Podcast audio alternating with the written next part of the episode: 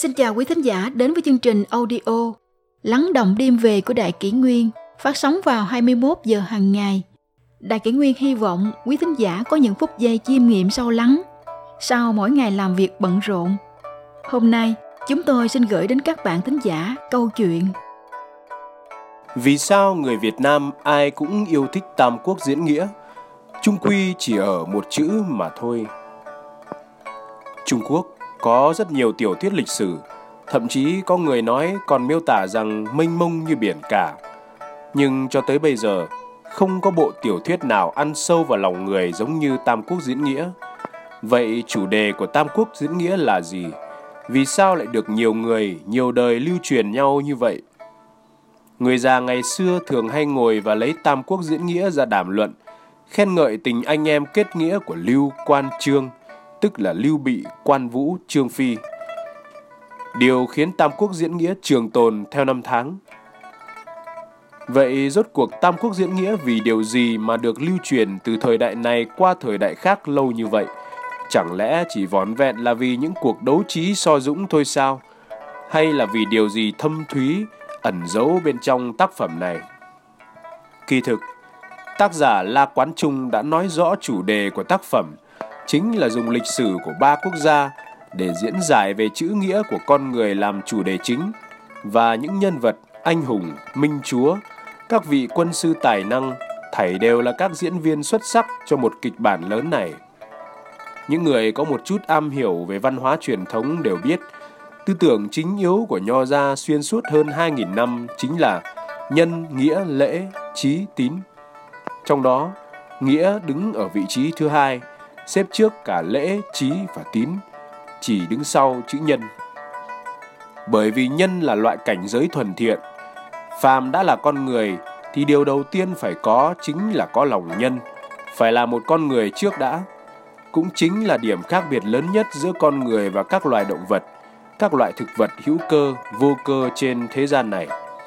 Nếu mất đi chữ nhân, nhân từ, nhân ái, nhân văn, nhân đạo, nhân hòa nhân chi sơ tính bản thiện, thì con người ấy chỉ còn lại chữ con và mất đi chữ người. Khổng tử lúc về già mới thực sự hiểu rõ được nội hàm của chữ nhân, còn nghĩa, lễ, trí, tín là một loại nguyên tắc làm người ngay sau đó, thì con người lại càng dễ dàng bỏ qua mà rời xa. Tam quốc diễn nghĩa là thông qua chính trị, quân sự và sự kết giao giữa ba nước ngụy, thục, ngô để diễn giải sâu hơn về nội hàm thâm tầng của chữ nghĩa. Nếu chỉ nói chữ nghĩa là gì mà không đưa ra dẫn chứng cụ thể, thì đó chỉ là lý thuyết và không thể nào khiến con người có thể thấm được cái tinh thần thâm sâu của nó. Chính vì vậy, thời Tam Quốc, các anh hùng phải đảm nhận vai trò này, diễn một màn kịch hoành tráng, diễn thật sâu, thật ấn tượng, thật tài tình để tạo thành một bản thiên anh hùng ca lưu truyền muôn thuở. Quan Vũ được Tào Tháo tha mạng cho ông một lần, suốt đời ông không quên. Chính vì Tào Tháo quý trọng anh tài, kính nể người anh hùng, đó cũng là thứ mà Quan Vũ xem trọng nhất, là tình cảm thực sự Tào Tháo dành cho ông. Vì vậy, trên con đường hoa dung năm ấy, nếu cần, Quan Vũ có thể chết theo quân lệnh để giữ trọng chữ nghĩa của mình. Quan Vũ đã đem nội hàm của chữ nghĩa suy diễn đến cực hạn. Có thể nói, Tam Quốc diễn nghĩa sở dĩ có thể trường tồn mãi trong lịch sử, trường thịnh không suy, chính là bởi vì chủ đề chữ nghĩa cao thượng này. Trí, mưu ở sau chữ nghĩa. Người hiện đại chúng ta chú trọng chính là mưu kế của thời Tam Quốc. Thậm chí họ còn đem cả mưu kế này áp dụng ở chốn quan trường, thương trường và cả tình trường. Họ không hề cảm nhận được nội hàm của chữ nghĩa. Điều này thực sự là đáng tiếc chính là bỏ gốc lấy ngọn, không phân biệt được đâu là chính yếu, đâu là thứ yếu. Kỳ thực, dưới ngòi bút của La Quan Trung, trí và mưu là phạm trù nằm trong nghĩa, nghĩa bao hàm cả trí và mưu. Con người trước tiên phải có nghĩa, sau đó mới có tất cả những thứ khác. Nếu không trí và mưu kia là để làm hại người, đạt được những mục đích tư lợi cá nhân, sự ích kỷ hẹp hòi thì làm sao có thể toát lên cái vĩ đại cái hào quang trói lọi của một chữ nghĩa mà các bậc anh hùng đời đời truyền tụng và xem trọng đến vậy. Cũng như phải có một gia cát lượng cúc cung tận tụy đến chết mới thôi, rồi sau đó mới có một gia cát lượng mưu trí. Nói cách khác, nếu như không gặp được minh quân, trung nhân ái quốc, gia cát lượng tha rằng chết ra ở lều cỏ, chứ không nguyện ý đặt chân vào chốn quan trường hỗn loạn. Vì vốn dĩ ông không phải là một người bình thường, mà là một người siêu thường với trí tuệ như biển cả của một người tu đạo chân chính ẩn cư nơi rừng già ngẫm nhìn thế sự đổi rời mà trong lòng an nhiên tĩnh tại. Đây cũng chính là điểm đáng quý nhất của Gia Cát Lượng, đồng thời cũng chính là điểm mà người hiện đại coi trọng mưu kế, bỏ qua đạo đức lễ nghĩa truyền thống không cách nào hiểu được. Thánh nhân đãi kẻ khù khờ, vì Lưu Bị không hề có tư tâm, chỉ có một tấm lòng chân thành chân chất muốn phục hưng hán thất trong thời loạn thế, nên mặc dù chỉ là gã bán giày ngoài chợ, nhưng dần dần ông lại được các anh hùng theo nhau kéo về.